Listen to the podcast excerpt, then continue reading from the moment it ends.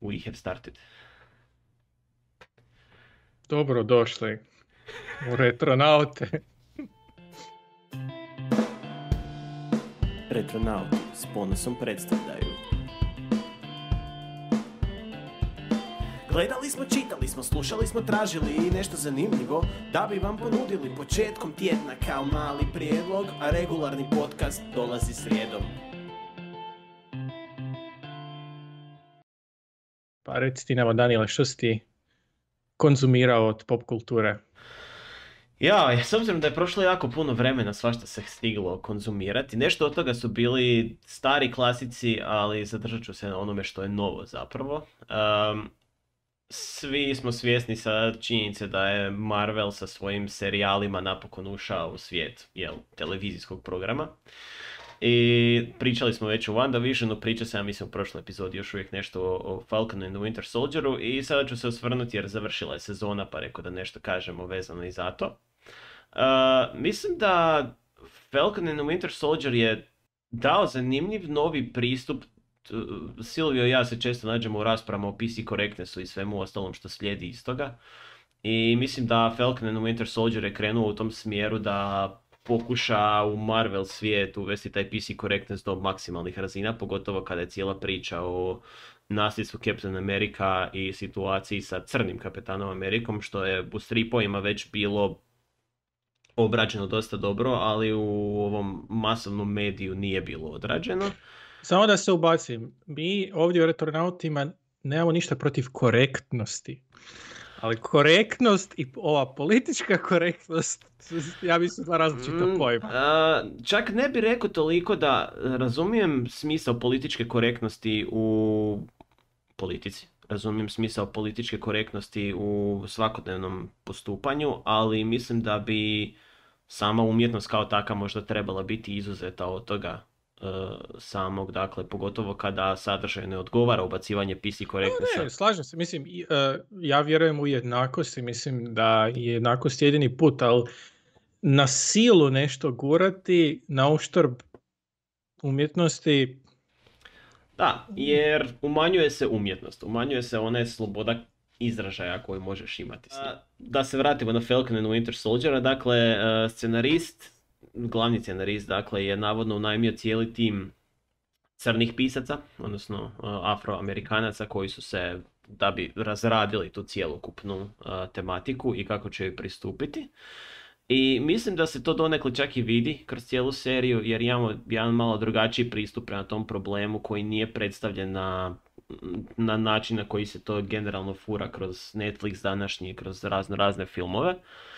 Ono što ću reći je da serija se čini jako dobro producirana, e, priča je završila, sviđa mi se uvod u psihu likova i njihov razvoj i njihovi arkovi koji nisu standardni arkovi koji bi možda očekivali od takvih vrsta serija i takvih likova.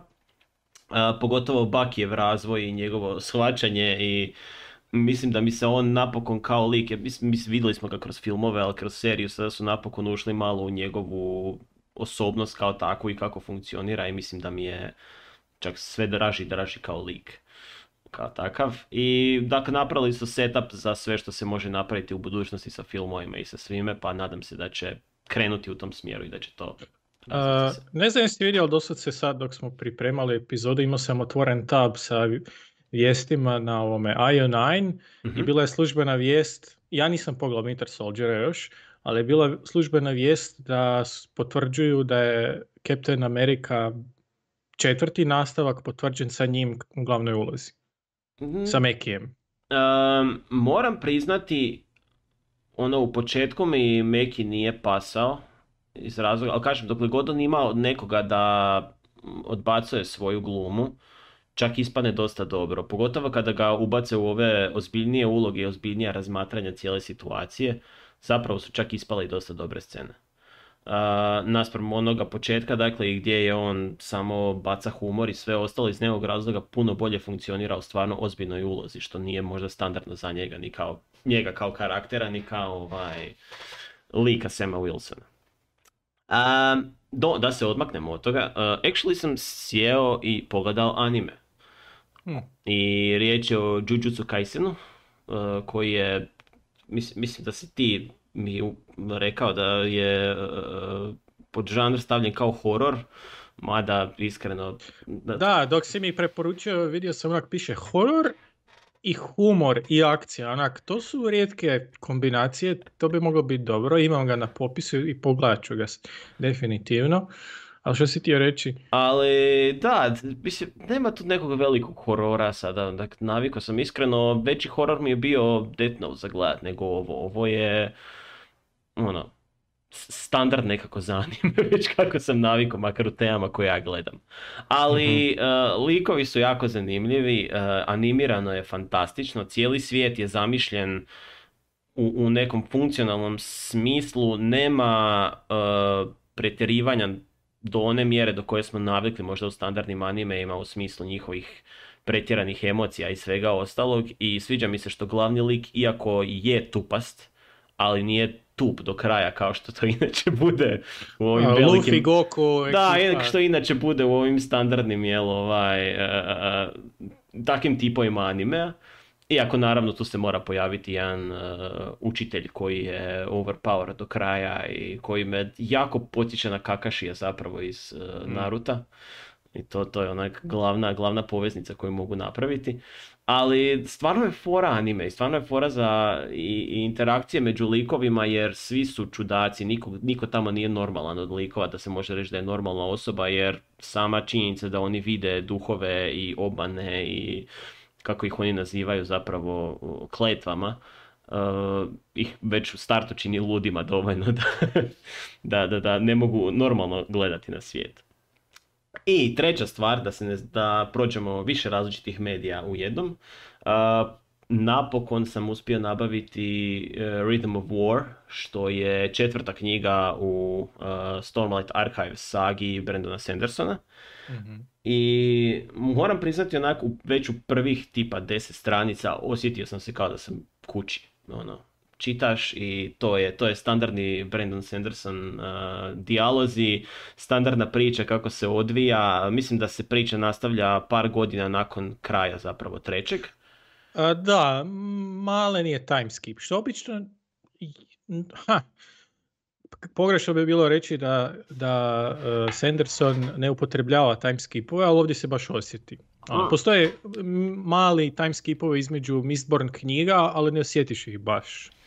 Da, ali, ali ne, ne, računajući, da, ne računajući onaj preskok na... Da, unutar, unutar pojedine trilogije, jel? Era 1 postoje ono maleni razmaci ovoga vremenski, ali ne time skip kao takav. Ali da, slažem se ono. Ali nastavak, nastavak taj priče, onak gdje su oni sve one dijelove osobnosti koje smo vidjeli na kraju treće knjige i razvio ih je kroz taj time skip koji se dogodio, razvio ih je i ulazimo u svijet u kojem nas u sreću Brandon Sanderson nema potrebu objašnjavati sve što se dogodilo u trećem nastavku, što je inače zna biti u knjigama česti problem kad uđete u tako nešto, nego jednostavno priča se nastavlja tamo gdje je stala, ostavlja se na čitatelju da poveže zapravo dalje što se dogodilo, kako, šta. I iskreno sviđa mi se taj smjer u kojem je krenulo. Ono. Dakle, vidiš da su likovi saživljeni sa tom novom situacijom koja je došla, našli su načine kako se boriti protiv toga, već ne ulaziš ono u dramu gdje se osmišlja plan pa idemo sada redom, nego onak već vidiš da imaju plan i da djeluju. I mislim, Mislim da će nastaviti dalje. Dakle, pročitao sam tek 100 od 1500 stranica, tako da vidjet ćemo kako će se nastaviti priča razvijati dalje. I u vremenu kada si ovo ispričao, eh, Sanderson je dovršio tri spin-offa, jedan roman van Kozmira, a, dovršio je nečiju drugu, drugi serijal paralelno i a, eh, stigao a, eh, staviti još jedan video na svoj vrlo uspješan YouTube kanal. Da, da, da, vidiš, mislim, on je, kada su u pitanju autori i produktivnost, mislim da nema nikoga ko je ravan. Anomalija.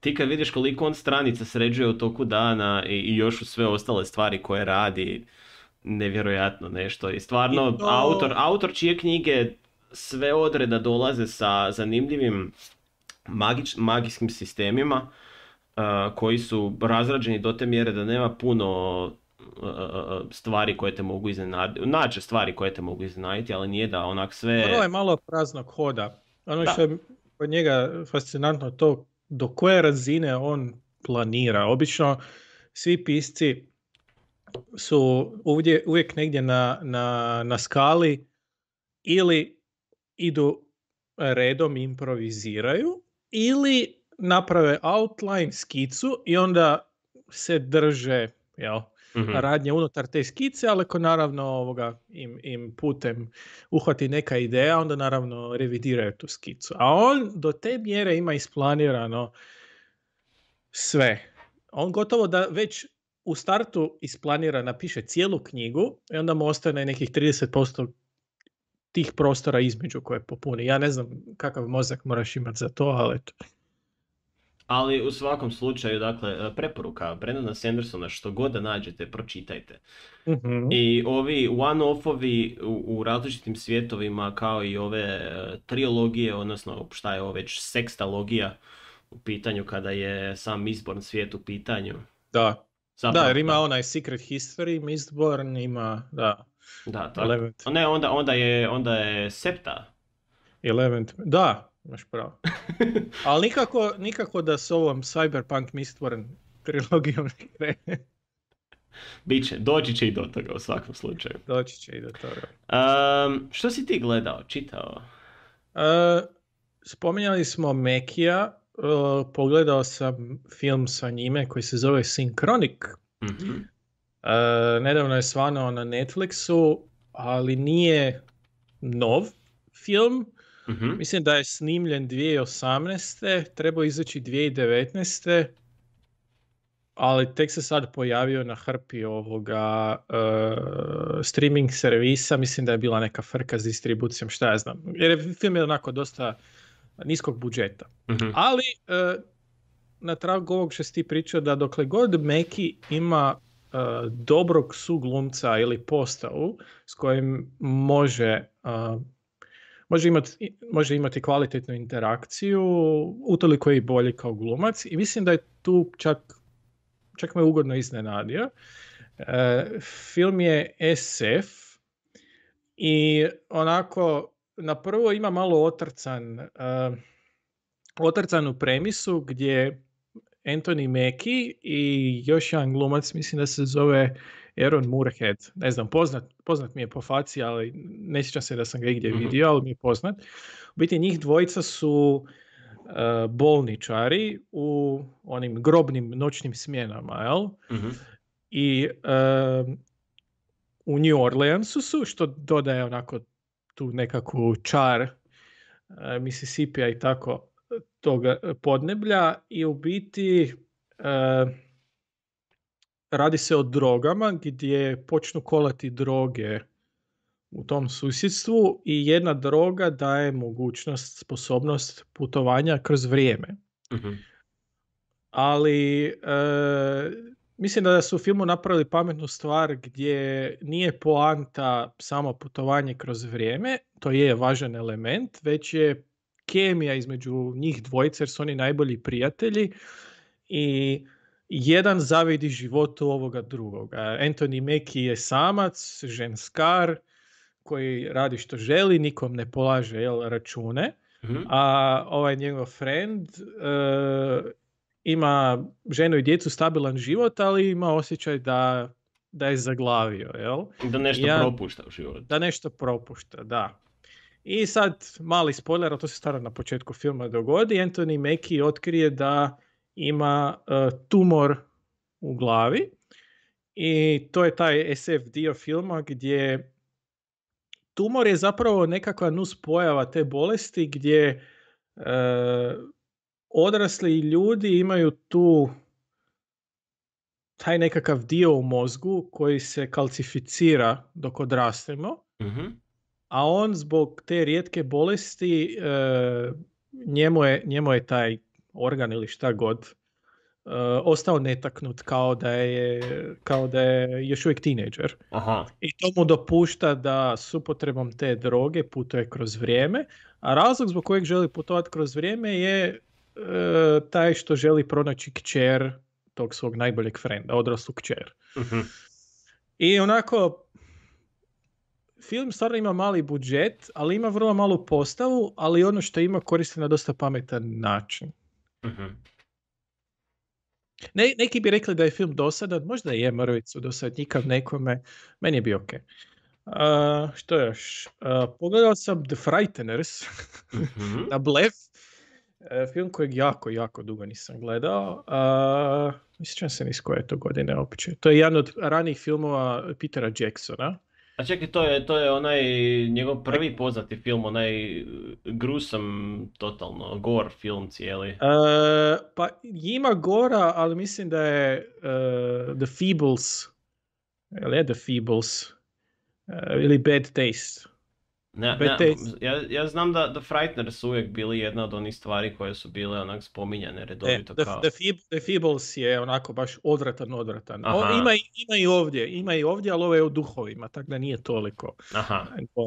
U biti Michael J. Fox uh, jednom, u jednoj od zadnjih uloga prije nego što je se bio povukao iz glume. Kasnije se bio vratio, jel? Nakon što mu je Mhm. uh, dijagnosticiran Parkinson, ali tu je još u naponu snage. I to je stvarno velika šteta. Kak je on karizmatična osoba na ekranu. To je stvarno šteta što je njega to pogodilo. Ali uglavnom, e, on glumi... Jesi gledao možda? Mm-mm. on glumi e, prevaranta koji e, za cijenu istrebljuje duhove. Mhm. Međutim, on zaista vidi duhove jer je e, prije par godina imao nesreću gdje je umalo poginuo i kao posljedica toga dok se probudio iz kome vidi i, i komunicira s duhovima. Što više ima duhove u svojoj ekipi koje Mhm. zapošljava i nahuška ih na nečiji dom, onda ode tamo e, kako bi ih istrijebio, jel? Mhm. I e, dođe on tako u taj jedan grad gdje e, mladi, zdravi ljudi u naponi snage počinju umirati. I pokušava riješiti ovoga problem jer se umiješaju tu neke vanjske sile, ovo ono. No, film je vrlo šašav, e, postava je sjajna, pogotovo, mislim, mala je uloga, ali e, si gledao kad Full Metal Jacket, onaj pukovnik koji se dere. Da, da, da. On je jedan od duhova, istog su glumca stavili. I urnebesne. Onak, film je onako baš jedan od onih rijetkih uspješnih spojeva horora i, i humora. Crnog Mhm. humora. Vrlo crnog humora, ali, ali humora. Dobar je, dobar je film. E, I kratak je, što je onak, baš je ba- baš je dobro koncipiran. A film dobar za pogledati onda, znači, onak, to je naj, najgore kad se dobra ideja toliko oduži da uništi film. Da, da, da, ne, ne, stvarno je ono, in and out. Um, I to je jedan od prvih filmova, ako ne i prvi film kojeg je Leta Digital Mhm. uh, snimila. Odnosno, Veta Digital je produ- agencija, odnosno produkcijska kuća specijalnih efekata koja je kasnije radila na Gospodaru prstenova. I sada su oni I div. dan danas oni su, da, danas su oni div na razini Industrial Light and Magica. Tako ako je, oni su stvarno ono, drugi, drugi odmah nakon ALM-a. A u to vrijeme su bili mala tvrtka u Novom Zelandu koja se eto proslavila filmovima poput ovog. Između ostalog i efekti su stvarno dobri. Za, pogotovo za 96. Ali to su u to vrijeme bili praktični efekti više nego išta drugo. ili? E, imaju dosta e, blue screena sa efektima gdje duhovi prolaze kroz, e, kroz, kroz prostor. Aha. Ali svi ovi ostali slučajevi su manje više da se praktično. Um, što još? Pogledao sam napokon i onaj Dota anime. U, I da, ugod- Dota anime, Ugodno sam Dota se anime, iznenadio. Um, definitivno je puno, puno bolji od Blood of Zeus koji je bio katastrofalan. Um, iako... Dota anime, Dota anime na totalno drugoj razini animacije i priče i voice actinga i svega. To je, zapravo je zabavan za gledati. Da, iako hrpa, hrpa Australaca u tom u, u, u kestu. Na, najjeftiniji su vjerojatno za glumu. To ti isto razlog zašto su svi Power Rangeri nakon ne znam koje sezone snimani u Novom Zelandu. Onak, slušam, slušam, zašto ovi elfovi izgledaju kao da su onak, su zvuče kao da su iz Kambere? Jer vjerojatno jesu. Ali da, dak, nije ništa posebno.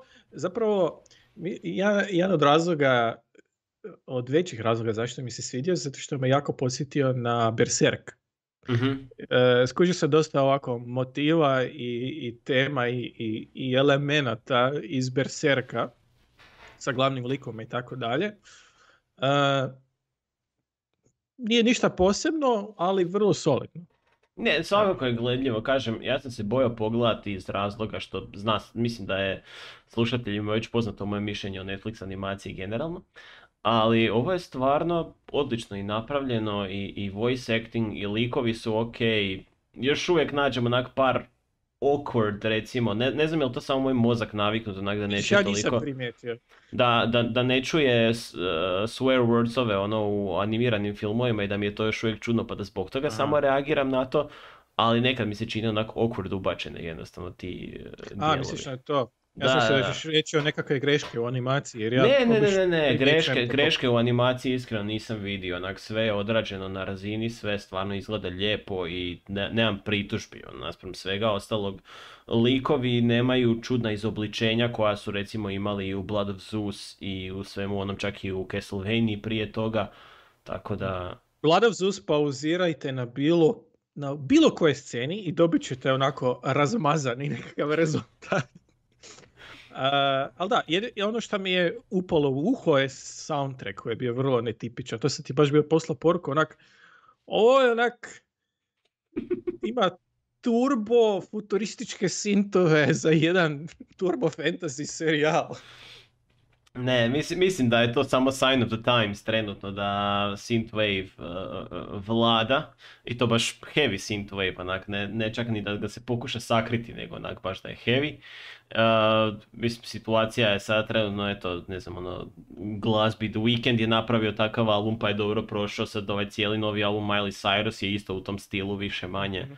Da, neki da. revival 80 Da, iako koliko sam shvatio glazbenim producentima to uopće nije drago.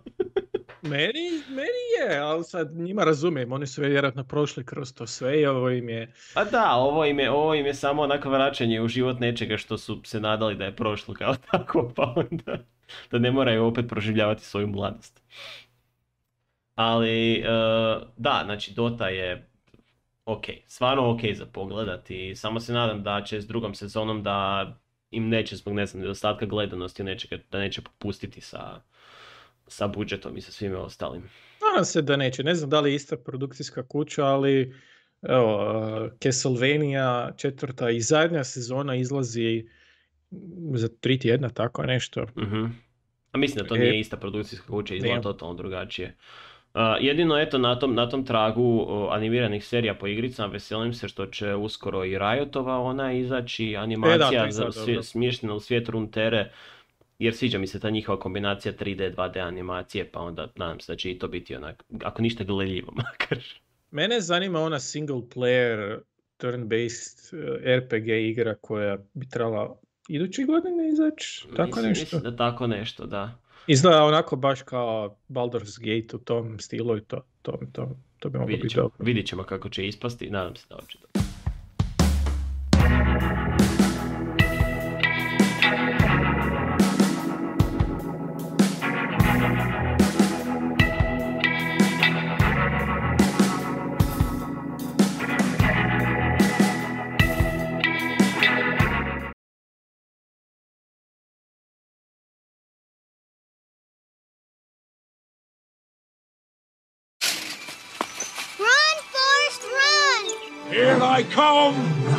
If we can kill it. And I will strike down upon thee with great vengeance and furious anger. Somebody stop me! Hello there. General Kenobi.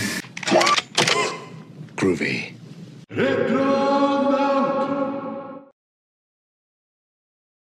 Dakle, kao što smo već rekli u samom uvodu, uh, ili jesmo rekli u samom uvodu? Jesmo. Reći? Jesmo. Ali možete prepostaviti i po pozadini i po svemu.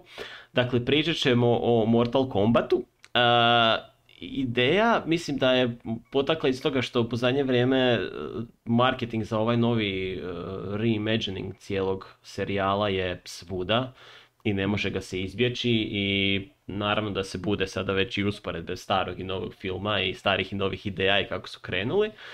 Ali mi ćemo danas se fokusirati ipak na taj veliki hit 1995. godine, jer film je zapravo bio hit kada je izašao, bez obzira na to što ga, bez obzira na to što ga danas gledamo možda malo sa odstojanjem zbog loših specijalnih efekata i svega ostalog, ali u ono vrijeme film je bio hit i sjećam se, mali ja je bio toliko ovaj, općinjen sa svim tim scenama borbe i sa glazbom i sa nabrijanom atmosferom da uopće nisam primjećivao te razlike koje sam primijetio recimo sada nedavno kada sam pogledao film. O da, i koliko zapravo fali krvi i svega ostalog.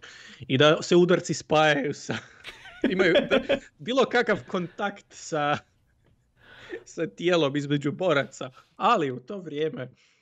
U to vrijeme je to izgledalo, su, kažem, uh, naspram igrica je ovo poprilično velik odmak u tome kako izgleda cijela stvar i kako se i likovi kreću, dakle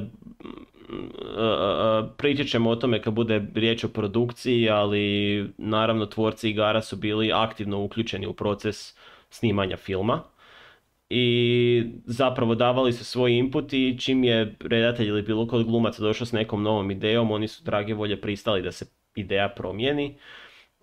Malo je cijela, jer oni su to zamislili kao zapravo seriju filmova, već u drugom dijelu s odlaskom redatelja je malo možda propala ta cijela ideja i nije bila toliko zabavna. Znam da su kasnije napravili onu neku uh, uh, web, bila je, web serija, jel da je bila u pitanju? Bila je u ranim 2000 to što, to što sjećam da sam bio posudio videoteci.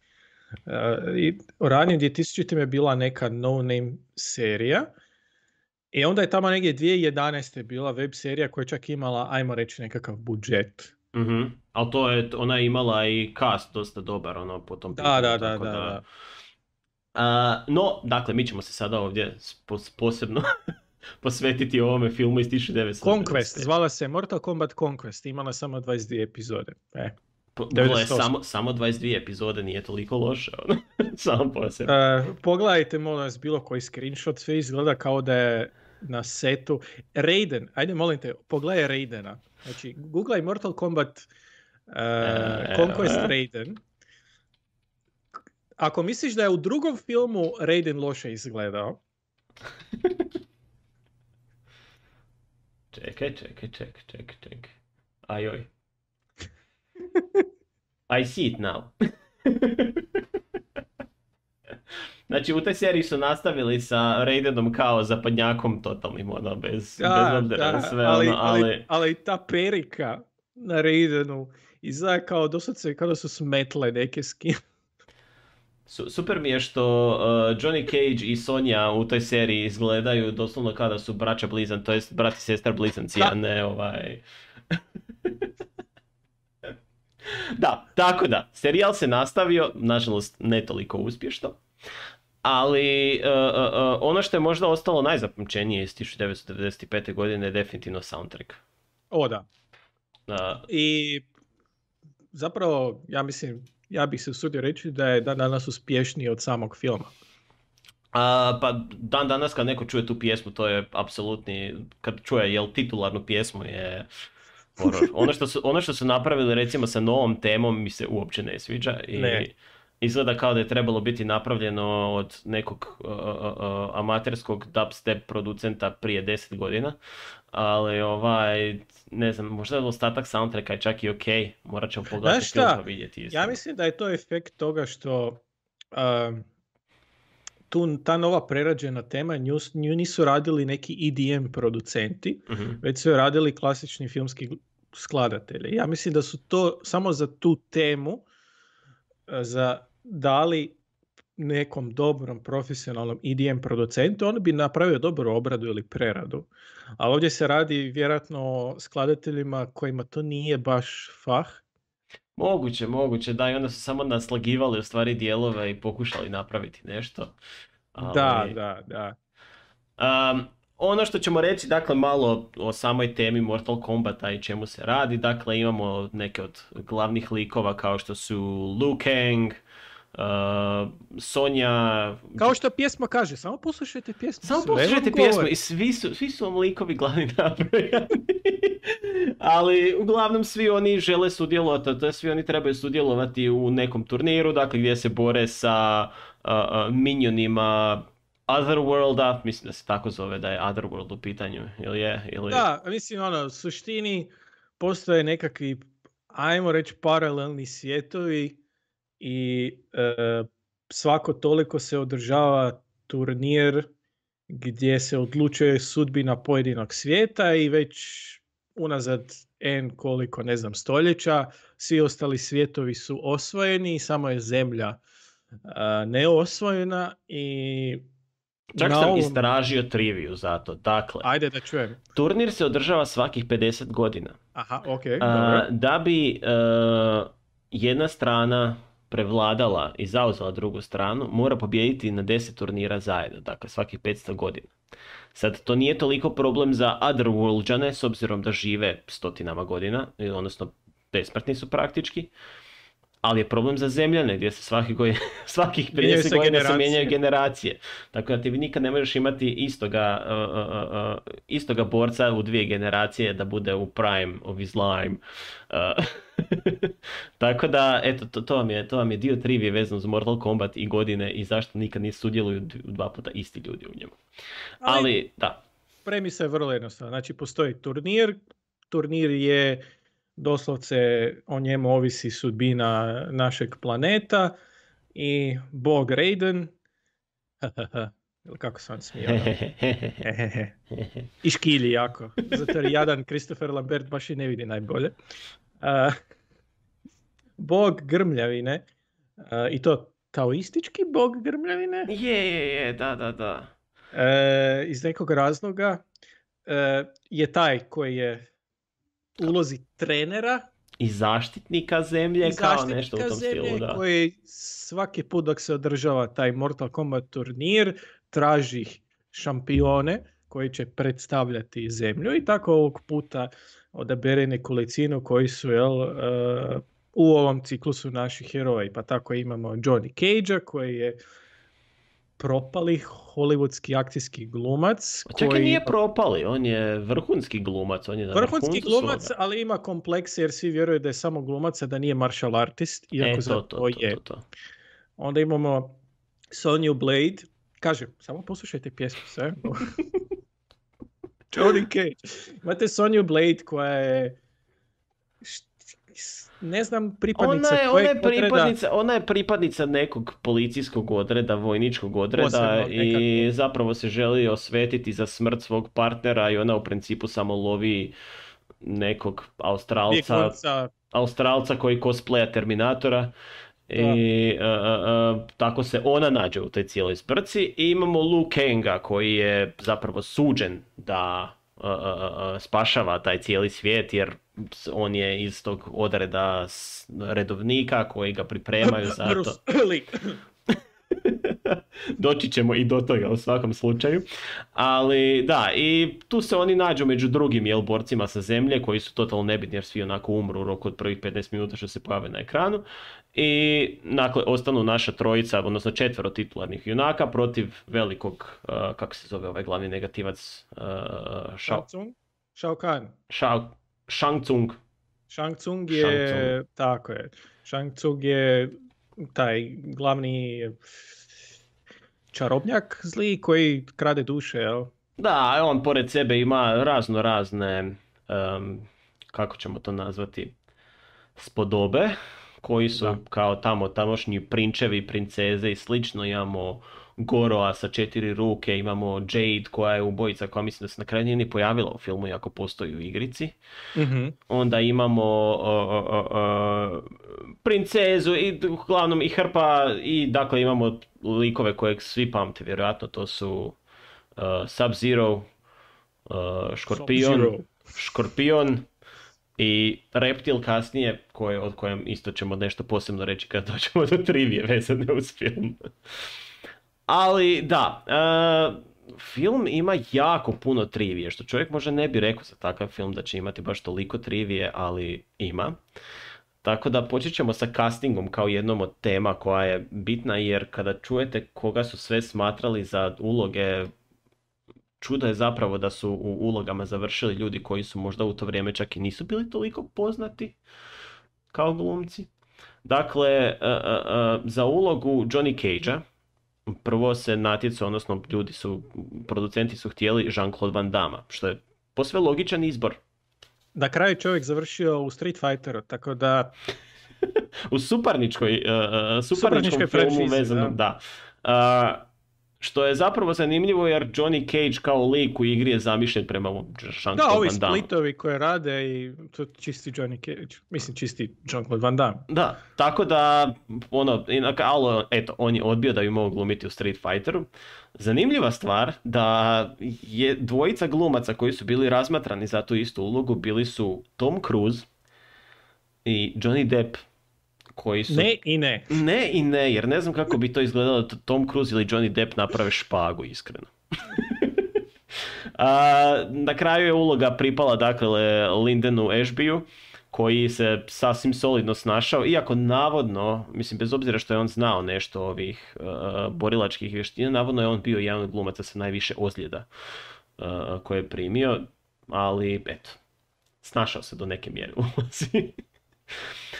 jedna od možda zapamćenih uloga bio je i Chris Casamasa. on je zapravo trebao biti samo jedan od kaskadera koji će glumiti ninju, ali nakon što su producenti zapravo vidjeli koliko je dobar u borilačkim vještinama, odlučili su ga iskoristiti u ulozi Škorpiona, dakle Škorpiona koji je dan danas poznat kao jedan od glavnih likova cijele Mortal Kombat i pa da, game franšize i svega ostalog. Sub-Zero su praktički maskote. Da, i zanimljiva stvar da uh, Chris Casamasa nije dao glas Škorpionu, nego je Škorpionu glas posudio Ed Boon, dakle jedan od tvoraca originalne igre. Pa eto, tu se održala neka povezana sa svime. Um, za ulogu Sonje Blade je isto bilo poprilično naticateljica i ljudi koje su razmatrali. Uh, ulogu je u konačnici dobila Bridget Wilson Sampras, iako proces da dolaska do te uloge je bio poprilično dugačak s obzirom da uh, u predprodukciji, odnosno u ovom dijelu kada se biralo za casting ko će uopće glumiti u filmu, to je bilo, ja ne znam, sedam ili osam različitih audicija je održano, ona je bila na svakoj od njih i na kraju se zbog same duljine tog procesa odlučila da neće sudjelovati, odlučila se za neki drugi projekt. U međuvremenu su oni našli dakle, da bi Christina Applegate iz uh, Bračnih voda, najpoznatija kao Kelly, uh, ona je bila dakle jedna od kandidatkinja za tu ulogu, i, ali na kraju su producenti odlučili za tu ulogu uzeti Cameron Diaz, jer u to vrijeme ona snimala masku, ja mislim, sa Jim Carreyem i vidjeli su njihove kao dnevne snimke koje su odradili i ona im se svidjela kao glumica i tu su oni nju već unajmili kao ajde vježbat će ona karate da, ono, da izgleda kao da zna šta radi. I nažalost Diaz je tijekom treninga, jedno, jednog od treninga, slomila ruku, dakle zglob u ruci ili tako nešto slično i jednostavno morala je odustati od snimanja. To je šteta, jer mislim da je definitivno bolja glumica od ovaj Bridget a, i ja isto mislim. Čak, čak mislim da Kristini Applegate da su malo ranije dali priliku da uđe u neke glumačke uloge take, možda bi čak i ispala sasvim ok. Da, je, da, da je Kristina Applegate, uh, da su dali priliku da se okuša u filmovima, da se makne iz, iz sitkoma, dosta rano mislim da bi imala skroz drugačiju karijeru. Jer mislim njezina filmska karijera je eksplodirala tek puno kasnije, ono kad je već bila u 30. i 40. godinama, što nije standard inače za hollywoodsku branšu, ali eto da su joj dali priliku, možda tako da se u filmu malo pokaže, možda bi dan danas bila ono glumica na vrhu. Ali, no dobro, o tome, o tom potom. Uh, nakon što je Cameron Diaz morala odustati, ipak je Bridget Wilson Sampras dobila uh, ulogu. Ona je bila stvarno truper na uh, setu, odradila je sve svoje scene bez kaskadera, čak je iščašila rame u jednoj od scena i liječnici su joj doslovno na licu mjesta vratili rame, ona je nastavila sa snimanjem taj isti dan, tako da po tom pitanju je dobro ispala uloga, nažalost mislim da je malo podbacila u svojoj izvedbi u konačnici u cijelom filmu. Uh, od drugih glumica koje su bile u razmatranju, to je bila čak i Sharon Stone, Dina Meyer. Dakle, bile su razmatrane za tu ulogu, iako mislim da možda čak i nisu bili najbolji izbori. Da, da. Ne bih, ne bih vidio. Da, zanimljivo je to koliko je zapravo su ljudi fanovi tog serijala, a da čovjek ne bi pomislio. Tipa Steven Spielberg. mm Vidiš ti to. Koji je veliki fan uh, video igara i mislim, on je, on je vrlo rano ušao u, u cijelu industriju uh, video igara. Mislim, dosta njegovih tih nauma je neslavno propalo kao uh, E.T. The Game, koji se smatra jedno od najgorih igara svih vremena, ali opet nije baš u toj situaciji nitko kriv jer oni su htjeli to sve na silu i ne, takve stvari se ne radi na silu, ali zanimljivo to da je Steven Spielberg gamer i u to vrijeme je bio veliki obožavatelj Mortal Kombata do te mjere da, mislim, ako Steven Spielberg kaže da je fan nečega, uh, naravno da će se ljudi potruditi da ga ubace u film, barem kao cameo. I to je i trebalo uh, tako ispasti, međutim on, on ima u to vrijeme dosta zauzet raspored, pa u tih prvih deset minuta umjesto njega se pojavljuje uh, jedan statist koji dosta liči njemu i oponaša njegove manire, ono njegovu kapu, bradu koju u to vrijeme nosi i tako dalje. To je, to je zanimljiva scena, da, ono, jer kao Spielberg bi trebao režirati Johnny Cage-a i svemu ostalom. Da, film unutar filma. Da, da, da. A ovaj, eto, žao nam je što nije na kraju to ispalo, možda bi još bio film u tom smislu bogatiji, ali eto, kažem, da. Steven Spielberg u to vrijeme je bio na samom vrhuncu i vjerujem da nije imao vremena. Da, kasnije, srednje 90. to je Spielberg bio stvarno na vrhuncu, tako da, eto, bio je zauzet čovjek. E, ostali je casting trivije, pa Robin Shue je jedan od glumaca koji je prošao nekoliko uh, casting nastupa za Liu Kanga i između ostalog uh, Jason Scott Lee je, je se borio za ulogu Russell Wong, Dustin Guyen, Keith Cook, uh, Philip Ree i zapravo ovo što sam na početku bio spomenuo sa Bruce Lee komentarom je da i u samoj igri zapravo uh, lik Liu Kanga, pandan Bruce Lee, ako ćemo pristojno reći. mm Zapravo je to klon.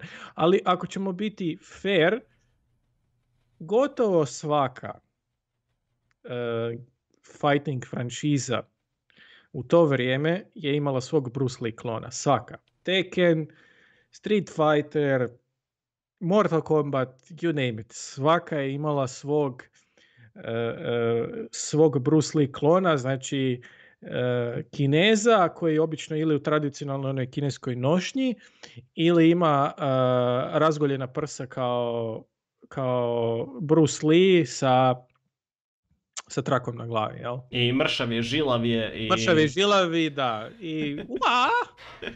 Zvukove ispušta, tako da... Ali da, zanimljivo je to da je Jason Scott Lee glumio uh, Bruce Lee-a u uh, biografskom filmu Dragon the Bruce Lee Story, kojeg smo spominjali bili davno. Prije jesmo, jesmo, istina, da. Vidiš, mogli bi napraviti i, i, i o tom filmu iskreno, ovo jednu epizodu. Um, kada je u pitanju uh, glavni lik negativca, dakle Shansунga, uh, njega je utjelovio Keri Hiroyuki Tagawa koji je samoj producentskoj ekipi bio valjda jedini prvi izbor za tu ulogu. I stvarno da, da bi ljudima dočarao koliko on to može dobro napraviti, on se već na audiciji pojavio u punom kostimu, dok je držao monolog za scenu, stajao je na stolici i toliko ih je uh, uh, i toliko ih je očarao zapravo sa svojom ulogom da su čak odlučili, odnosno odustali su od plana da ga stave u veliku prostetiku da izgleda kao da je starac i odlučili su ga ostaviti mladim što ono, na prvu ruku ovi uh, developeri igre nisu baš bili oduševljeni time, ali jednom kad su vidjeli kako on zapravo glumi, kako to sve izgleda su pristali na tu ideju. I tako da je nama eto u podsvijesti Shang Tsung ostao kao... on je definitivno najbolji glumac u cijeloj postoji. Pa, definitivno, možda nije najpoznatiji, ali definitivno najbolji. A kad pričamo o najpoznatijim glumcima, tu ne možemo ne izbjeći uh, Christophera Lambera i priču sa njegovim likom Raidenom. Um,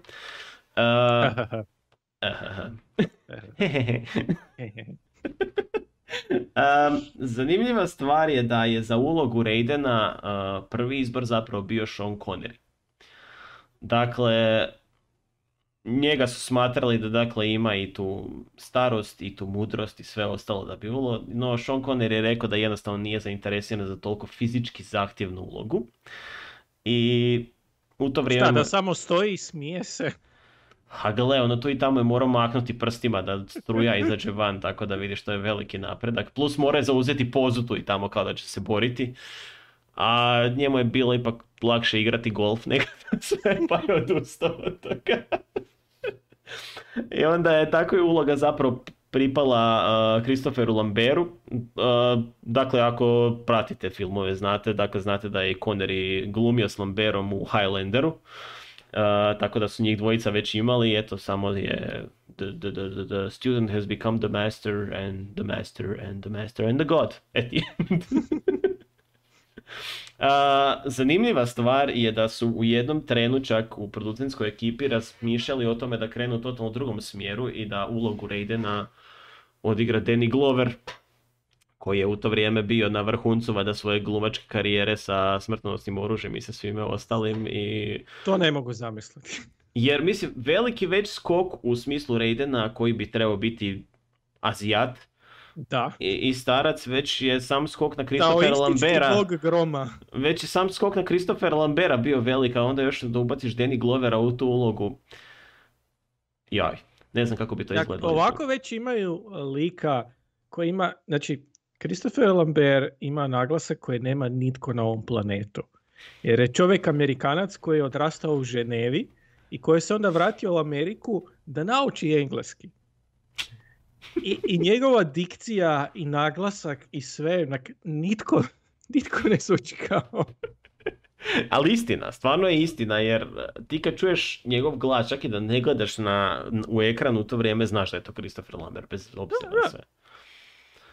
I još jedna stvar vezana uz to je uh, François Petit je bio jedan od ljudi koji je bio uključen u samu produkciju filma, dakle radio iza kamere ali s obzirom da nisu mogli pronaći nikoga da glumi Sub-Zero a u to vrijeme, onda su odlučili njega uključiti. I ako se pitate zašto Sub-Zero nema toliko puno u filmu zapravo, odnosno zašto je doslovno sporedan lik kojeg jako brzo čak i pobjede.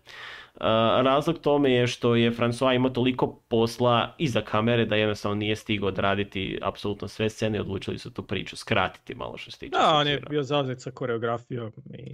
Jer svi koji su uključeni malo više koji su igrali Mortal Kombat, neovisno novije ili starije, znaju da postoji ta cijela priča između Sub-Zero i Scorpiona, koja je zanimljiva za istražiti zapravo i pogledati, a koja baš i nije dotaknuta toliko u ovom filmu, recimo. Da, ne, nije, nije. Totalno su. Ništa, Silvio, reci nam nešto zanimljivosti iz produkcije ovog filma. Pa, mislim da se imena poznatih ljudi koji su gameri, za koje ne biste rekli da su gameri, samo dolaze, samo se nižu. Pa tako um, ima, ima, ima dosta ljudi koji su se borili za prava za Mortal Kombat, međutim Lorenz Kasanov koji je producirao film uh, je odigrao prve dvije Mortal Kombat igre i iz nekog razloga je okarakterizirao serijal kao Star Wars meets Zmajevo gnjezdo, jel? Uh, ovo Zmajevo gnjezdo iz Bruslija. mm I a, nije mi jasno kako je došao od di Star Wars tu počinje, a gdje završava? Stvarno ne znam, evo, iskreno, ja sam pokušao napraviti onak tu usporebu i, i, nisam mogao doći do tog zaključka, ali producentima Mislim, ostavljaš, oni stik s vizijom. Mortal Kombat 90% u konceptu je Enter the Dragon sa nadnaravnim elementima. I to je to. To je sve. Pa da. Ali gle, onak, tu je Star Wars zato što valjda ima, ne znam, munja. valjda. Ali, da. budući da su prošle dosadašnje, u to vrijeme, dotadašnje adaptacije videoigara bile dosta neuspješne, poput Super Marija, koji je divlji film. mm Taj film stvarno teško opisati. Na kojim drogama su ga radili, ja ne znam. ono je wow. Ono, ono je stvarno psihodelija od filma. I Double Drag, što si ti reći? Ne, htio sam reći Super Mario, onak, ni, ni najmanje ne liči na Super Mario. Ono. Da, Nikad ne bi Gumbe u tom filmu su nekakvi dinosauri sa mini glavama iz paralelne zemlje. Inak, what? jako, jako čudan film. Jako, čudan film. Uh, I Double Dragon, koji isto nije bio uspješan, ali isto je ovoga uh, borilačka franšiza, iako ne jedan na jedan franšiza, nego ono beat'em up.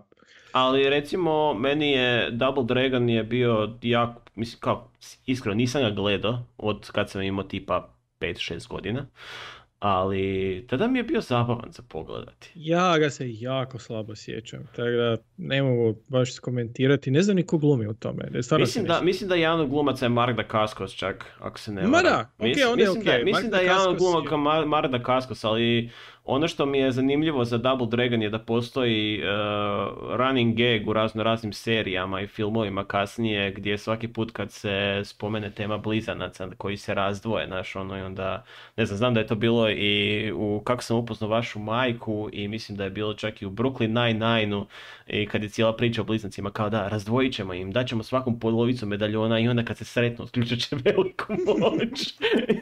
to, je ono što je ostao running gag u serijama i u cjelokupnoj trivi, tako da eto, Double Dragon je, ako ništa, makar to ostavi u svojem ovaj, nasljeđu. Koliko god da, eto, loš film, ali nema veze. Pa, možda i je bolji, ja se stvarno, stvarno se ne sjećam. Nadam se da je bolji od Super Marija, jer who boy. Ali da, te priješnje adaptacije su bile neuspješne i zapravo je lako je zaboraviti vrijeme srednjih 90-ih kada su se nizale jako loše adaptacije videoigara i tako da dok je Mortal Kombat izašao kao film dosta dugo godina se smatrao jedinom dobrom adaptacijom videoigara zapravo. Uz naravno puno ali, mm međutim ako se uspoređuje sa, sa svime što je bilo dotad, remek dijelo. Uglavnom, uh, Midway Games, koji su jel, uh, vlasnici Mortal Kombat serijala, su prišli New Line uh, Cinemi, jel, produkcijskoj kući, i uh, prodali su mu prava i uh, uz puno jel, back and forth konzultacija, ovo ono, ovo smiješ prikazati, ovo ne smiješ, dali su mu zeleno svjetlo da isplanira produkciju filma. I scenarij zapravo još bio vrlo, vrlo ranim uh, povojima, tako su oni pristupili uh, redatelju Polu W. Andersonu. Uh, nemojte ovoga pomiješati Paula Andersona jer ima ih nekoliko u Hollywoodu i svi snimaju vrlo različite filmove. Paul, W.S. Anderson je snima indie filmove, a ovaj snima trash. Neka dobar trash, obično loš trash, u ovom slučaju dobar trash. I budući da je zapravo cijeli projekt onako malo krenuo s dola, e, svi su imali dosta slobode za oblikovanje e, svojih likova, pa tako Lyndon Ashby koji je glumio Johnny Cage-a i Christopher Lambert koji utjelovljuje Raidena su e, davali direktne inpute u scenaristu i te zapravo promjene su na kraju i ušle u sam konačni proizvod i dale su više osobnosti, više humora i karaktera tim likovima i zapravo utjecaj tih njihovih inputa se može i vidjeti u današnjim igrama. Mm-hmm. Nisam igrao sad ovu novu trilogiju, ali koliko čujem da da je film dosta utjecao na, na, na karakterizaciju. Je, je, je, malo su... Johnny Cage i Raidena.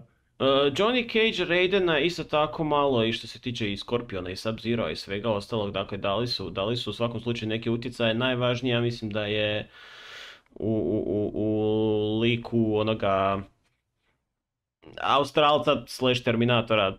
Kano. E, Kano. Da, da koji... Kano u igrama nije Australac, ali sad je. Kano, Kano je sada u igrama Australac, u početku nije bio i totalno su ga drugačije razmišljali. Taj, uh, taj glumac je umro, zar ne? On je umro mlad. Uh, je, je, je, da. Uh, I čak, ja mislim, i ovaj glumac koji je kasnije utjelovio Kanova u ovoj web seriji, on je isto umro dosta mlad. Tako da možda eto, uloga donosi neku nesreću u svemu tome. Pazi se Josh Lawson. Da, i u biti produkcija s obzirom da e, nisu štedili na, na, na lokacijama mm i e, snimali su na Tajlandu, tako da to su svi ti mali otočići koje ne može, ne, na koje produkcija nije mogla samo tako sletiti, pa su morali tim dugačkim čamcima odlaziti svaki dan. I to je bilo onako dosta teško za izvesti, pa morali su ostajati na tim otocima duže vrijeme, pa su morali izgraditi pravi mali, pravo malo selo sa zahodima i sa svime u, u najzabačenijem dijelu otoka kako kako jel, ništa od toga ne bi utjecalo na setove koje su izgradili. Tako da vjerujem da je snimanje tog filma je bilo jedno pravo nezaboravno iskustvo. Um, Lyndon Ashby, koji je glumi Johnny Cage, je u jednom intervju izjavio kako je jedan od liječnika koji je bio s njima na setu preuzeo na sebe ulogu zaštitara jel, pa je priječio ulaz raznim ljudima, pa tako jednom prilikom čak zabranio Tomu Cruzu da uđe na set. mm Je, I rekao je Tomu Cruzu da ne glumi u filmu i nema pravo ući. To je znači, čovjek vrlo predan svojoj ulozi koju je sam sebi dodijelio. Da, jer s obzirom da mu je to druga uloga tehnički u filmu, da bude zaštitar nasrom liječnika, ali on je jako, jako ozbiljno shvatio očito. A, kada, kada je u pitanju ovaj dio vezanog uz redatelja uh, Paul V. Sandersona ko, o kojem nismo pričali, ali dakle, mislim, neke od njegovih uspješnica osim Mortal Kombata su i Tri mušketira, onaj film sa Orlando Bloomom i, i još razno raznim glumcima. Meni se sviđa njegov film Soldier i uh do dana današnjeg držim da je to podcijenjen film gdje glumi Kurt Russell. Čekaj, čekaj, čekaj. To je zapravo film kojeg je producirao Ridley Scott i Canon je, ne znam da li još uvijek Canon sa Blade Runner serijalom. Da, da, da, da, da, da, da. Istina. Mislim, oni, on, ljudi, jednako tako ljudi koji će ga najbolje znati, znači ga kao redatelja Resident Evila. E. Aliena protiv Predatora. I uspješnice o kojoj smo pričali u prošlom, uh, prošloj epizodi preporučujemo, a to je Monster Hunter. um, sve to dovodi do zaključka da čovjek baš i nije najbolji redatelj, ako ćemo tako. No dobro, maknimo... Event Horizon isto ok. Ok, Event Horizon je dobro, ajde, nećemo reći ali onak, ovo sve što je pokušao prema igricama napraviti generalno baš i nije najbolje završeno. Do Resident Evil prvi možda je čak bio ok, onak sve nakon toga je već bilo. Ono. Od kako je počeo stavljati ženu u svaki film koji snima, to, je, to, to je postao problem, da, definitivno. Ali, ono što je, ovo mu je bio jedan od većih projekata koji je počeo, s obzirom da do tada nije režirao ništa u tom stilu. I uh, uh, rad na samom projektu i rad na samom filmu mu je uvelike olakšao baš Christopher Lambert, koji je u to vrijeme bio jedino veliko ime u cijelom filmu. I osim praktičnih savjeta, dakle Lambert ne sam, on je pristao i na manju zaradu u filmu i pristao je otići čak i na Tajland snimati scene, iako su mu rekli tehnički da će koristiti uh, dublera, dakle dvojnika za scene na Tajlandu, koji će sve biti većinom jel, iz daljine snimane i da nije bitno da će oni njega na setu snimiti iz blizine i to, ali ne, on je rekao kao da održi uh, kredibilitet, on će otići na Tajland snimati i prihvatit će manju zaradu bez obzira na sve. Tako da u tom smislu Lambert je puno pomogao Andersonu da snimi ovaj film. Uh, jednako tako o velikodušnosti samog Lambera govori činjenica da je platio cijeli wrap-up party na kraju i večeru i sve ostalo. Tako da, eto, čovjek se pokazao stvarno kao veliki čovjek na tom setu. Veliki čovjek, veliki profesionalac. Pa da, što ono, eto, ne, ne znaš o čovjeku dok ga ne vidiš i dok ne čuješ takve stvari. Uh, što se tiče samih ozljeda na setu, bilo je par manjih do srednjih ozljeda, ali nije bilo većih ozljeda, što je zapravo čudno za film u kojem toliko tučnjave i, i kaskaderskog posla ima. Dakle, jedini koji su se stvarno malo jače uslijedili bili su Linda Nashby i uh, glumica koja je glumila Sonju, dakle, o čemu smo već pričali, dakle, da je išašila rame. Linda Nashby je u sukobe, se ne znam, to je borba valjda sa Sub-Zerom ili tako nekim. Ali uglavnom njemu je uh, uh, glumac koji glumi Sub-Zero, a ga je udario u bubreg i malo mu je natek u bubregu u tom trenu i to je valjda bila najveća ozljeda sa seta koje se sjećaju da je neko zadobio. Tako da, eto, za jedan takav film da se ne dogodi baš toliko puno nesreća, stvarno uspjeh. um, što se tiče ovoga samog nastavka filma, uh, Paula Andersona su zamolili da režira i drugi dio ali on je odustao u to vrijeme, odlučio se prijaviti, on odlučio se prihvatiti nekih drugih projekata i na kraju kad je pogledao drugi nastavak, rekao je da je toliko loš i od tada je on promijenio cijeli svoj mindset i odlučio je da će u buduće sudjelovati u snimanju svakog nastavka svoje franšize koju je počeo, što je vidljivo iz njegove Resident Evil franšize. E, s jedne strane razumijem zašto je to rekao, e, druge na teško je, nezahvalno je zapravo komentirati takve stvari jer ona, nisam nikad bio e, na čelu tako velikog projekta niti ću ikada vjerojatno biti. Ali ne znam kako su uspjeli postići da ovaj Mortal Kombat Annihilation ili nastavak toliko amaterski napravljeni, toliko loš da onak retroaktivno mi čak i, i ne znam, osim možda je uzetak Monster Huntera, e, svi Paul W.S. Andersonovi filmovi izgledaju kompetentno. Pa je, taj cijeli film je bio z brda z dola totalno snimljen i bez ikakvog ono, logike. Then you! Pauza, pauza, will die! Koje su upute dali glumcima? Kakve? Ah, to je, to je ono George Lucas uh, škola učenja glumaca kako treba glumiti. Taj film je katastrofa. Tako da, kažem, mislim da se razumijemo i u Mortal Kombat u prvom se još uvijek vidi Andersonova uh, uh, zelenost. Uh, sam, samim time, dakle, priče sa Seta su glasile u smjeru da sve scene borbe on odlučio snimati iz nekog srednjeg ili dalekog plana u smislu da se sve vidi što se događa i sve ostalo i ne znam, snimanje jedne scene je potrajalo valjda cijelo poslje podne i tu je došao Robin Shu, Liu Kang koji je zapravo uh, hongkongški kaskader i koji je sudjelovao već prije toga u snimanju filmova dakle na uh, kineskoj sceni i rekao im je gledaj, uh, široki kadrovi su za kratke snimke, samo onako pokažeš nešto, sve ostalo su dakle krupni, ne vidi se udarci, brzo mijenjanje i sve ostalo i onda je Anderson, aha, a tako treba snimiti.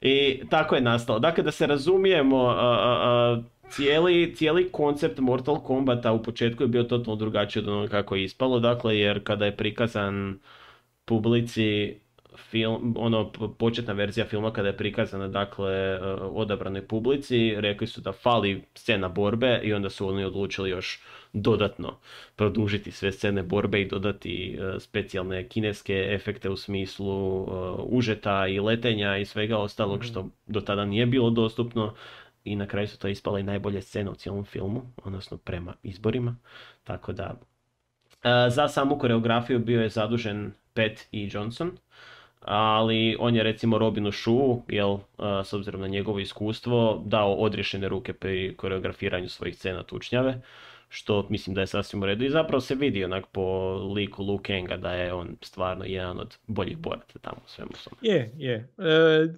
volio bih reći da je jedan od boljih glumaca, nije malo je drven. Ne, definitivno nije dobar glumac što se toga tiče, ali što se tiče ove Ali što se tiče uvjerljivosti i, i samopouzdanja prilikom pokreta, izvođenja tih pokreta je definitivno jedan od boljih, ako ne i najbolji na setu.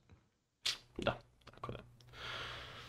Uh, što se tiče uh, zanimljivosti, eto recimo sada pričali smo o tome kako je Robin Shu imao prav, punu slobodu koreografiranja svojih scena. Jedna od legendarnih scena valjda je uh, scena njegove borbe sa Sub-Zerom gdje se Sub-Zero se spusti niz rampu okretima u zraku i ne znam čime i sad originalna ideja bila je da Liu Kang napravi sve te iste okrete u zraku kada se spušta niz rampu. Uh, Robinu Show se to nije dalo. I onda odlučio snimiti taj take tako da se samo zatrčao niz rampu derući se iz svog glasa. I scena je zadržana u filmu i dan danas je jedna od legendarnijih scena. Scena je nebesno. Jer ono, očekuješ da će se nešto dogoditi onda Tako da, eto, nešto, nešto dobro je istalo, ispalo iz te slobode koju su njemu dali kao koreograf. Um, što se tiče ove glazbene strane i soundtracka, to je cijela priča dosta isto zanimljiva.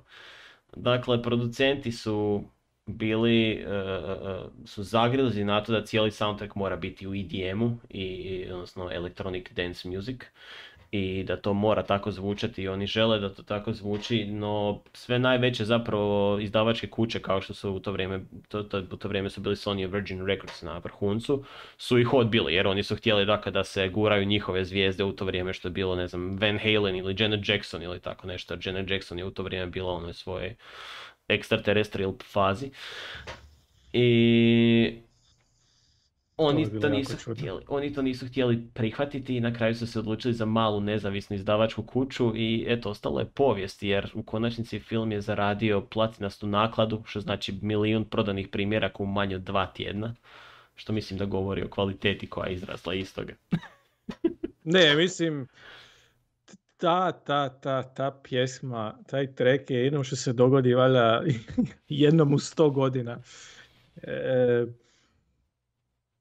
dan danas, dan danas, ako, ako si želite podići malo ovoga srčane otkucaje, adrenalin, samo si to pustite. Taj sam... Um, taj soundtrack na stranu naslovnu pjesmu stvarno je sjajan. Uh, jer ne samo da je pun dobrog EDM-a, ali pun uh, raznovrsne elektronike iz 90-ih. Znači imate remix jedne stvari od taj pol negativa. Imate jednu stvar sa Bucketheadom. Imate Napalm Death. imate Fear Factory. Imate KMFDM. Koji su možda ono naj, na, najbliži ovoga toj naslovnoj, naslovnoj stvari, tom čistom EDM-u, ali ako volite takvu vrstu elektronike, stvarno ne možete promašiti. Istina. Uh, što se tiče još ovih nekih posebnih zanimljivosti, uh, mislim da smo pričali smo nešto u stilu, uh, u stilu slične zanimljivosti kada je bilo pitanje Star Wars i George Lucas. mm Kada je on odlučio otići na putovanje sa svojim friendom Spielbergom za vrijeme kada je bila jel, premijera filma Star Wars, jel smatraju da će podbaciti totalno. Nešto slično napravio je Paul Anderson, on je naime otišao na putovanje na Havaje, jer nije htio svjedočiti kako će film proći. I na kraju kad je ispalo da je film u prvom tjednu prikazivanja zaradio čak 23,3 milijuna, odnosno ne u prvom tjednu, u prvom vikendu prikazivanja zaradio 23,3 milijuna, Uh, onda je ovaj ostao šokiran, no odlučio je ne prekinuti odmor jer ipak je bio plaćen odmor pa rekao šta će dolaziti sada i posvetiti. Uplatio je aranžman, neće se sad vraćati.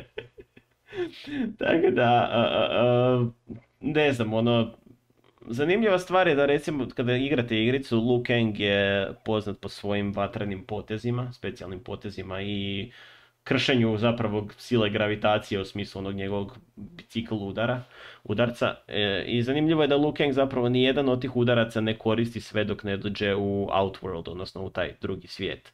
E, nego tek tada, a i tada su to onak toliko, toliko zapravo slabašni ti udarci naspram onoga koliko to u igrama bude prikazano, ali vidim da su se odlučili tome posvetiti u novom filmu, da to izgleda malo ipak impresivnije sve zajedno. Znam da ono jedino što što bude e, šta vatrena kugla kada je pukne na reptila i na Shang Tsunga kasnije u nezanjoj borbi, jel da? Da, da, da. Ali ona, ona scena sada iz novog filma gdje on cijelog zmaja sama na tome potiče na one dobre dane. Šta je to bi Mortal Kombat 4, ja mislim, ili tako nešto slično. Mm. Gdje je to bio jedan od specijalnih poteza. Mislim da je čak. Ja sam zapravo najviše igrao Mortal Kombat Trilogy na PS1. Tako da su mi sjećanja vrlo mutna. Tako da, uh, da. Mm, šta, jedna od posebnih zanimljivosti isto tako da se Robin Shaw, odnosno Luke Kang se treba zaljubiti u princezu Kitanu. Uh, ali su u konačnici odustali od te cijele scene i te cijele priče jer su smatrali da već u stoliko akcije nema mjesta za ljubavnu priču kao tako. I onda su sve ostavili romansu sa Luke Kangom. Pa ne, sa, sa Liu Kangom je i trebala biti romansa Liu Kang i Kitana, kao su trebali biti zajedno, ali nisu to onako ubacili do kraja. Na kraju u filmu to ispane sve onako nekako neodređeno. Nemaju apsolutno nikakvu kemiju. Ne, ni najmanje. Ono, to vidiš da se nešto nazire u smislu njihovih pogleda onak da bi trebalo biti, ali ništa onak vidljivo. Kažem, to, to je vjerojatno da Robin Shove drvena ste malo ovaj, izvedbe, tako da... mm Uh, ćeš ti malo preuzeti? Ajmo, naravno da, da, da, da ja malo nastavim. Zapravo, uh, kad je reč o vjernosti naspram igri, tu su se lomila mnoga koplja. Uh, što za Mortal Kombat kao franšiza, kao borilačka franšiza je zanimljiva zato što ima jako puno priče. Ima isti kontinuitet zapravo, ako sam dobro shvatio. Malo sam čitao o ovim e, novim igrama i ova nova trilogija 11, 12, 13. mm Zapravo nastavljaju kontinuitet još od prve igre, ali ima jako puno putovanja kroz vrijeme i šta ja znam šta sve ne. Ali u biti za jednu borilačku igru ima jako puno priče, jako puno lora. I originalni scenarij za film je bio puno vjerniji igri, prije svega u pogledu uh, ratinga, odnosno film je trebao biti R-rated zbog nasilja, jer originalna igra je se proslavila time što je bila vrlo nasilna. mm Oni finisheri, fatality su poznati kao i sama igra. I u biti producenti um, producenti New Line Cinema i uh, vlasnici uh, Midwaya, jel, producentske kuće koja koja je vlasnik uh, franšize su se dogovorili da će film biti PG-13 kako bi naravno što više zaradili love jer uvijek je ogroman rizik kada uh, odredite da je neki film R, mm u prosjeku će ga manje ljudi pogledati i naravno u konačnici manje ćete zaraditi, osim ako niste, ne znam, Deadpool. Da, ali činjenica je zato što uh, glavnu publiku odvratiš, a to su tinejdžeri. Tako je. Oni Jer su... oni ne smiju dolaziti bez roditeljskog nadzora, a svi znamo kakvi su tinejdžeri sa roditeljskim nadzorom, pa onda da, u tom smislu. Da, E, jedan od ikoničnih e, likova iz franšize, pričali smo o tome praktički, praktički maskota skupa sa Sub-Zerom je Reptile. mm E, u originalu e, nije trebao biti u filmu, međutim, e, kako su imali u ono vrijeme, a mislim da se i dan danas to radi, te fokus grupe gdje bi prikazali dio filma isječak određenim grupama da vide njihovu reakciju i sve, svi ti ljudi u svim tim grupama su rekli kako im fali reptal. Uh, I Robin Shu i, i redatelj uh, do samog kraja se baš nisu mogli dogovoriti niti su mogli dočarati sami sebi kako bi reptal trebao izgledati u live actionu. mm Sve dok jel, nisu snimili i što je zapravo malo zakompliciralo uh, cijelu stvar i dodatan, dodatna kvačica na zelenost redatelja gdje budući da dosta toga nije bilo definirano do samog kraja pa se sve zbrda zdola moralo i, i koreografirati i, i Specijalni efekti osmisliti, da. I, da mislim, u konačnici šta, na kraju si dobio samo tri iste ninja koji, od kojih je jedan plavi, jedan zeleni. da, doslovce ono, palet swap. nije bilo nekog posebnog napora u tom smislu, jer ono, Reptile su zamislili kao lika koji nije treba nešto dugo preživjeti, imati veliku ulogu, ali eto, falila im je scena tučnjave pa rekao ubacit će to. Mislim, danas, dan, danas se to smatra jednom od boljih scena u filmu, ali eto, opet. E, zanimljivo je to da ova uh, fraza koju stalno ponavljaju, flawless victory, gdje um, ta fraza se zapravo izusti svaki put kada se dogodi jel, flawless victory, odnosno protivnik pobjedi uh, svog protivnika bez da ga je ovaj taknuo. mm I uh, oni to stalno govore u filmu. Iako e, daleko od toga da je svaka borba u filmu, svaki meč u filmu flawless victory.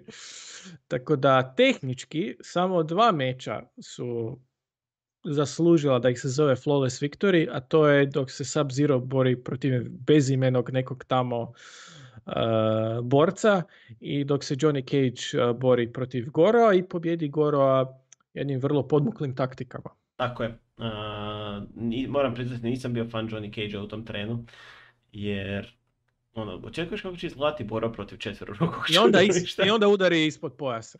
Najgore. I onda ga još na kraju ga baci s planine onako umjesto da actually nešto napravi. Ali dobro, da. I ako pričao si o tome kako je zapravo film gotovo sve iznenadio svojim uh, financijskim uspjehom, pa uh, ne znam koliko je zaradio i koliko uspješan ovaj današnji film, koji je sad mhm. već u kinima.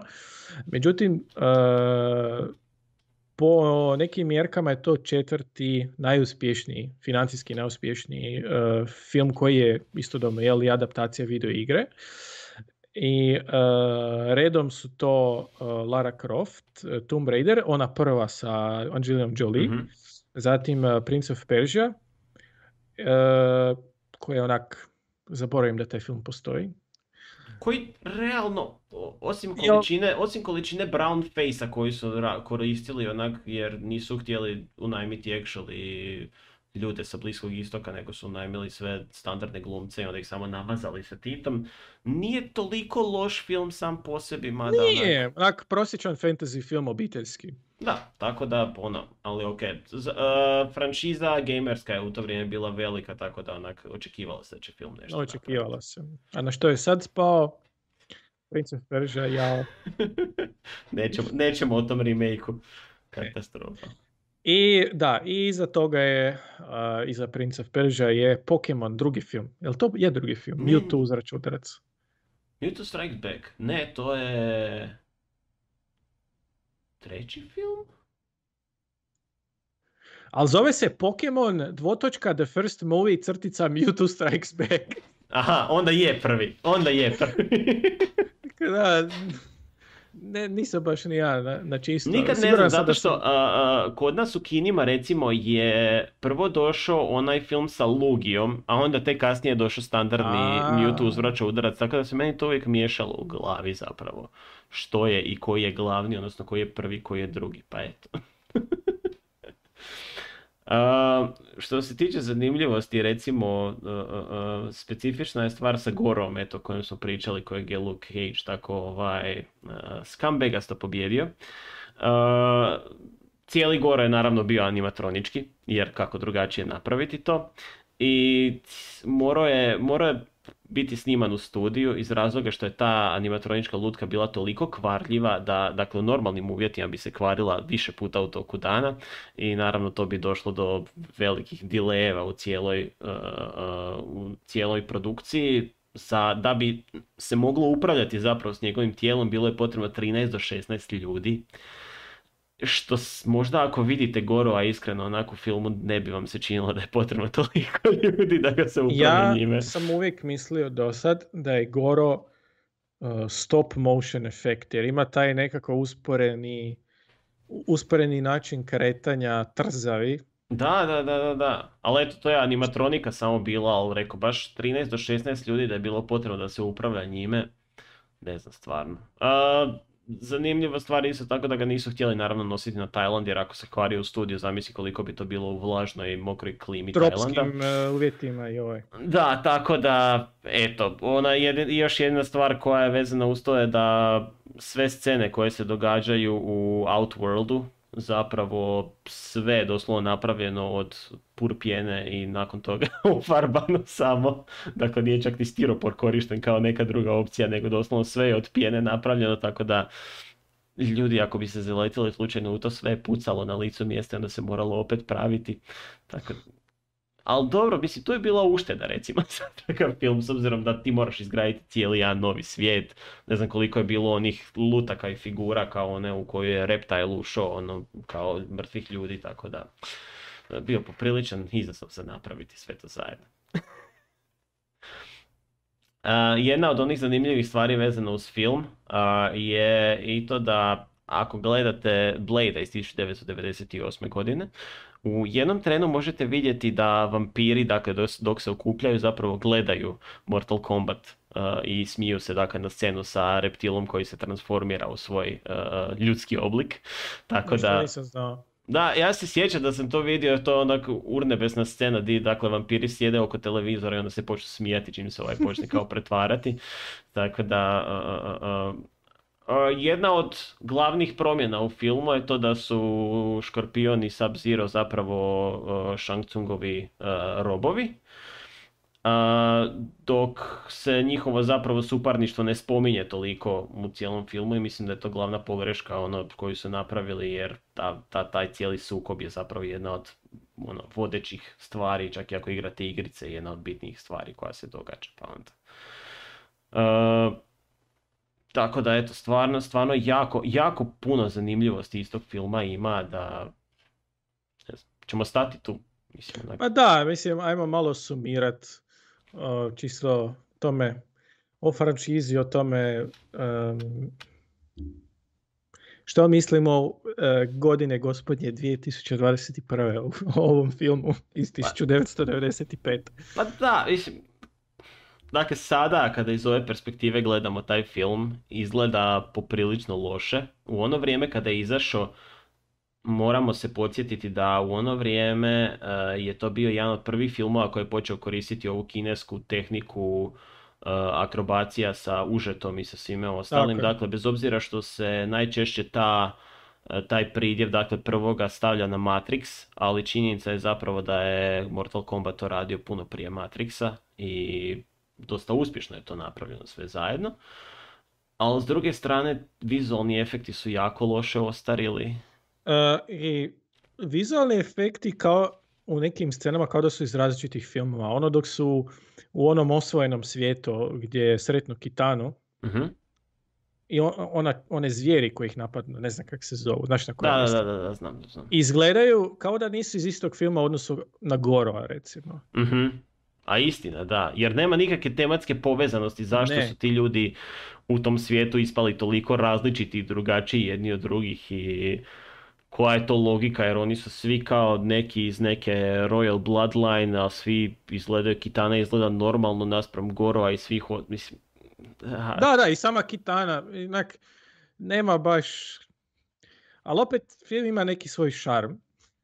Ne, definitivno, mislim, ne bi, ne bi ga ni mi ovdje spominjali, ja mislim da film nema svoj šarm i da nije ostavio jako velik dojam na nas u konačnici. da, to je, to je mnogima, mnogima nama na zapadu bio nekakav prozor u borilačke filmove, gdje siguran sam da su mnogi od nas kasnije išli gledati zapravo Bruce filmove, jer sumnjam da je da je prosječna osoba, to sam bio ja, dok mi je bilo, ne znam, 12-13 godina, dok sam vid, prvi put vidio taj film, e, prije toga vidio neki Bruce Lee film. Nego, prije što sam siguran sam prvo vidio ovo, pa sam onda išao dalje istraživati. Je, jer je izgledalo, jer je izgledalo cool onak sa svim tim dodatnim efektima koje kao klinci privlače, a kasnije te privlači ipak ova jednostavnost Bruce Lee-evih filmova i svega ostalog, jer skušiš da te zapravo privlači baš same borilačke vještine, a ne toliko a cijela priča.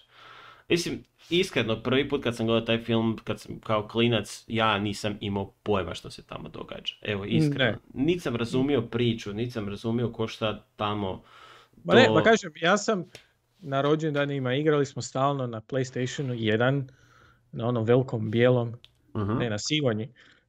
Igrali smo Mortal Kombat Trilogy. Ko od nas sa 8-9 godina ko je pratio priču? Tko? Niko, niko, evo doslovno niko. To je bilo je bitno samo da u okršaju jedni s drugima pobjedimo da, ili imali smo samo interno pravilo, e, ne smijemo koristiti ove iz pakla, oni su overpowered, dakle nema Kenoa, nema onoga Smoka ili nekog, koristimo samo obične borce. Iako je to glupo pravilo, ali to, to, to smo si bili utuvili u glavu i a, mi, nismo, imali, mi nismo imali to pravilo. Mi niste, vi ste bili razumni. mi smo, mi smo igrali sa svima s kime god smo mogli, tako da, ovaj, ali sjećam se, sjećam se toga vremena i te, te igrice su bile legendarne. Isto, što se tiče ovih prvih, tipa prve i druge igre, njih sam igrao tek kasnije, ono, kad sam došao na faks i to sve ostalo i zapravo me zadivila količina koliko su te igre bile brutalne i moram priznati da sam odigrao jedan od ovih novijih nastavaka koji su sada izašli i to je sada već na totalno drugoj razini. Ne samo zbog činjenice da je sama tehnologija napredovala i da izgledaju dobro, nego sama pojava filma Mortal Kombat tog prvog i svih serija nakon toga i pokušaja je dovela do razrade priče koju su kasnije mogli iskoristiti zapravo u tim novim igrama. I ono što mi je sada urnebesno je gledati e, e, koliko su zapravo flavor scena, ajmo ih tako nazvati, uveli u igre, gdje svi likovi zapravo imaju međusobne odnose, pošalice ili neke druge stvari. I koliko se koliko se dogodila povezanost recimo Mortal Kombata kao dijela pop kulture sa drugim velikim dijelima pop kulture kao što su ne znam Ninja Kornjače, kao što su Terminator, Robocop koji su svi više manje sada igrivi likovi u tim igrama i koji se sasvim dobro uklapaju bez obzira na sve različite vizualne reprezentacije koje se da, događaju. Da, Rambo, Terminatora, Predatora. Sve su ih, sve su ih stavili unutra i zapravo jako dobro funkcionira. Neki dan sam vidio evo scene sa kao Michelangelo iz Ninja Kornjača su stavili i isto tako dosta dobro funkcionira u, u cjelokupnom i u dijalozima i u borbi izgleda sasvim ok kao da bi mogao biti dio tog svijeta koliko god luda je. Tako da, eto, uh, sviđa mi se koliko je zapravo Mortal Kombat svima nama ostao u tom pamćenju, bez obzira na to što iz današnje perspektive možda film ne izgleda bajno. Ne izgleda. Dodao bih samo da e, relativno nedavno sam gledao e, onaj animirani Mortal Kombat o Scorpionu, uh-huh. koji bi izašao i čisti ok. Zove se Mortal Kombat Legends Scorpion's Revenge uh i malo je čudan jer je kao origin story Skorpiona, kako ono, u tragičnim okolnostima pogine, završi u paklu, bježi iz pakla i tako dalje, osvećuje se ljudima, ali nisu si mogli pomoći, onda paralelno s tom njegovom radnjom je doslovce ide onako bit po bit sa strane e, remake ovog filma. da, da, da, naravno. I onak, mislim da bi bio puno, puno bolji da, da, da je cijeli film samo o Skorpionu, ali eto.